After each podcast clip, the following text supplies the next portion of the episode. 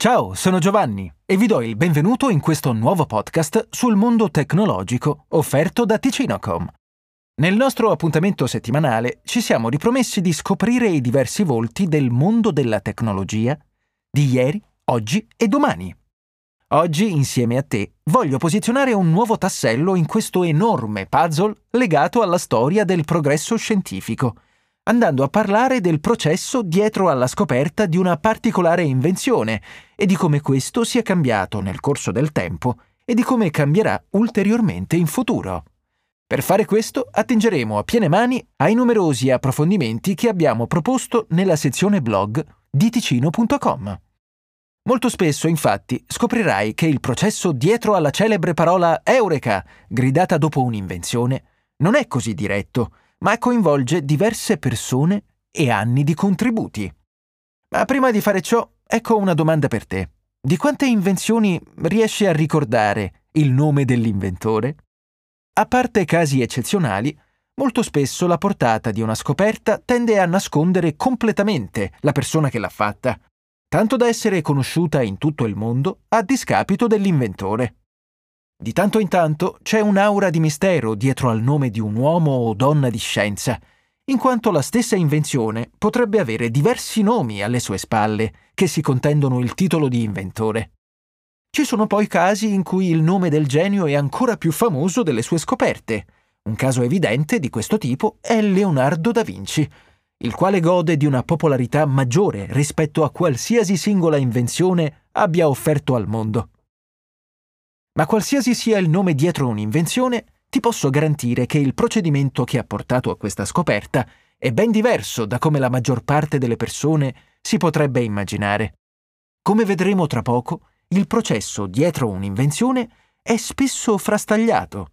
Sebbene l'idea della proverbiale lampadina che si accende sopra la testa dell'inventore sia molto amata nell'immaginario comune, la realtà è ben diversa. Dobbiamo incolpare la Disney di questa immagine sbagliata, per quanto poetica, con il personaggio di Archimede Pitagorico, che ha conquistato i cuori di migliaia di lettori. La nostra idea di un inventore è spesso la stessa. Parliamo infatti di una persona eccentrica, circondato da marchingegni più o meno funzionanti e che vive in un rottamaio composto dalle sue precedenti invenzioni. D'altronde, non è questa l'immagine che ci viene mostrata in Ritorno al Futuro? Quando scopriamo il personaggio di Emmett Brown? Ma il mondo del cinema e dei fumetti spesso si discosta da quello reale. E la nostra storia è costellata di invenzioni, uomini e donne di scienza, tutti accomunati da un processo simile. Parliamo di una vera e propria tradizione collettiva, in cui lo sforzo condiviso di diverse persone è necessario per arrivare a una scoperta definitiva.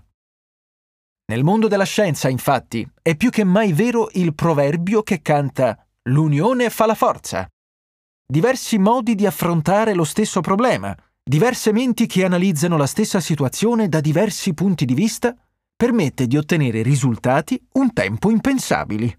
Un altro detto è «Due teste sono meglio di una» e in genere è vero. Lo sforzo collettivo riesce a superare i limiti della singola persona.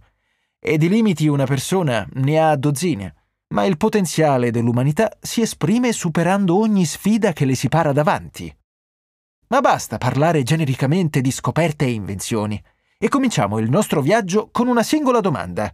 Chi ha scoperto l'elettricità? A questa domanda, se potesse risponderci, la natura si farebbe probabilmente una grande risata.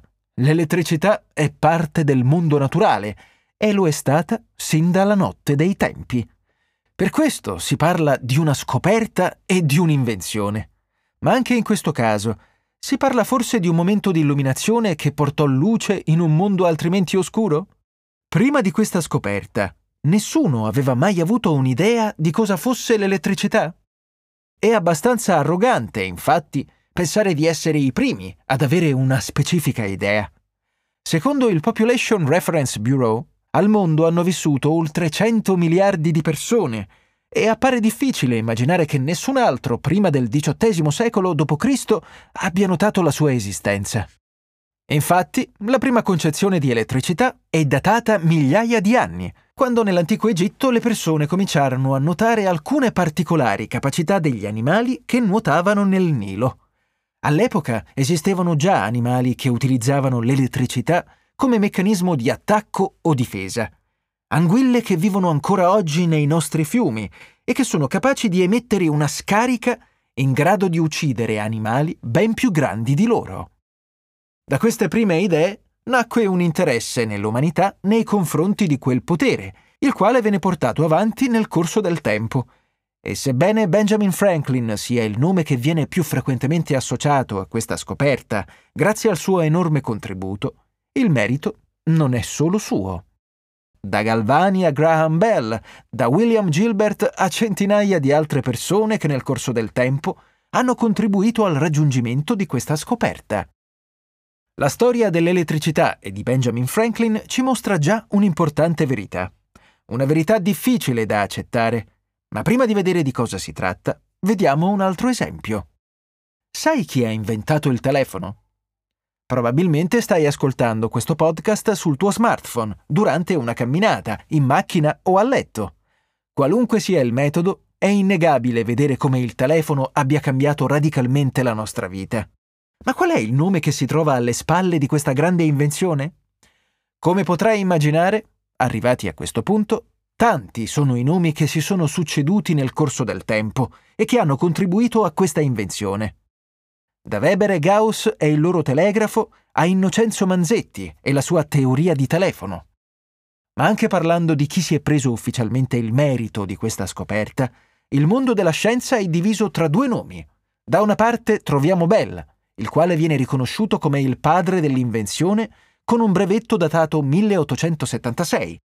Dall'altra parte troviamo Antonio Meucci, il quale deteneva un brevetto nel milleottocentosettantuno, ma che per motivi economici e sociali non fu in grado di mantenerne il possesso. La storia di Meucci, triste nella sua attualità, ci conferma la verità suggerita in precedenza dalla storia di Franklin. Se è vero che è difficile che su cento miliardi di persone vissute al mondo un'idea sia veramente originale, perché fino a un dato inventore non si è realizzata? Questo perché un'invenzione, per vedere la luce, ha bisogno della concomitanza di diversi fattori. Il primo è il genio di una persona. Non tutti hanno la preparazione e l'intelligenza necessaria per essere dei pionieri nel mondo della scienza. È necessario vedere il mondo con degli occhi ben precisi, i quali si rifiutano di vederlo per ciò che è e si ostinano a vederlo per ciò che potrebbe essere. Il secondo è il passato. Una persona, infatti, si erge sulle spalle di coloro che l'hanno preceduta e hanno gettato le basi per permettere a un'idea di giungere nella corretta forma all'inventore. Come terzo fattore troviamo i mezzi. Meucci non ebbe i mezzi per promuovere e mantenere la propria invenzione, ma riuscì comunque a condizionare il mondo e a permettere la sua creazione nello stesso periodo. Poniamoci quindi la domanda: quanti Albert Einstein sono morti nei campi di cotone? Quanti Benjamin Franklin sono annegati durante una traversata in mare? Quanti Stephen Hawking non hanno mai potuto osservare le stelle perché avevano il volto premuto contro la polvere? Questa è una dura realtà da accettare, ma il potenziale di una persona deve trovare le condizioni ideali per essere espresso. Condizioni che oggi toccano più persone rispetto che in passato, ma che non sono ancora universali. Più ci avvicineremo a un futuro in cui ognuno potrà esprimere appieno il proprio potenziale, più la scienza e la società si evolveranno a velocità mai viste prima. Un piccolo monito giunge, infine, come dicevano le parche nel celebre film di animazione della Disney. C'è un ostacolo che si trova sulla strada di questo futuro: il diritto d'autore. Al giorno d'oggi, tra leggi sul copyright, marchi registrati e diritti d'autore, è sempre più difficile poter sfruttare l'operato altrui per costruire a nostra volta. Se è essenziale essere riconosciuti per ciò che facciamo, questi ostacoli minano quel processo collettivo che ha permesso a tante invenzioni di prendere forma.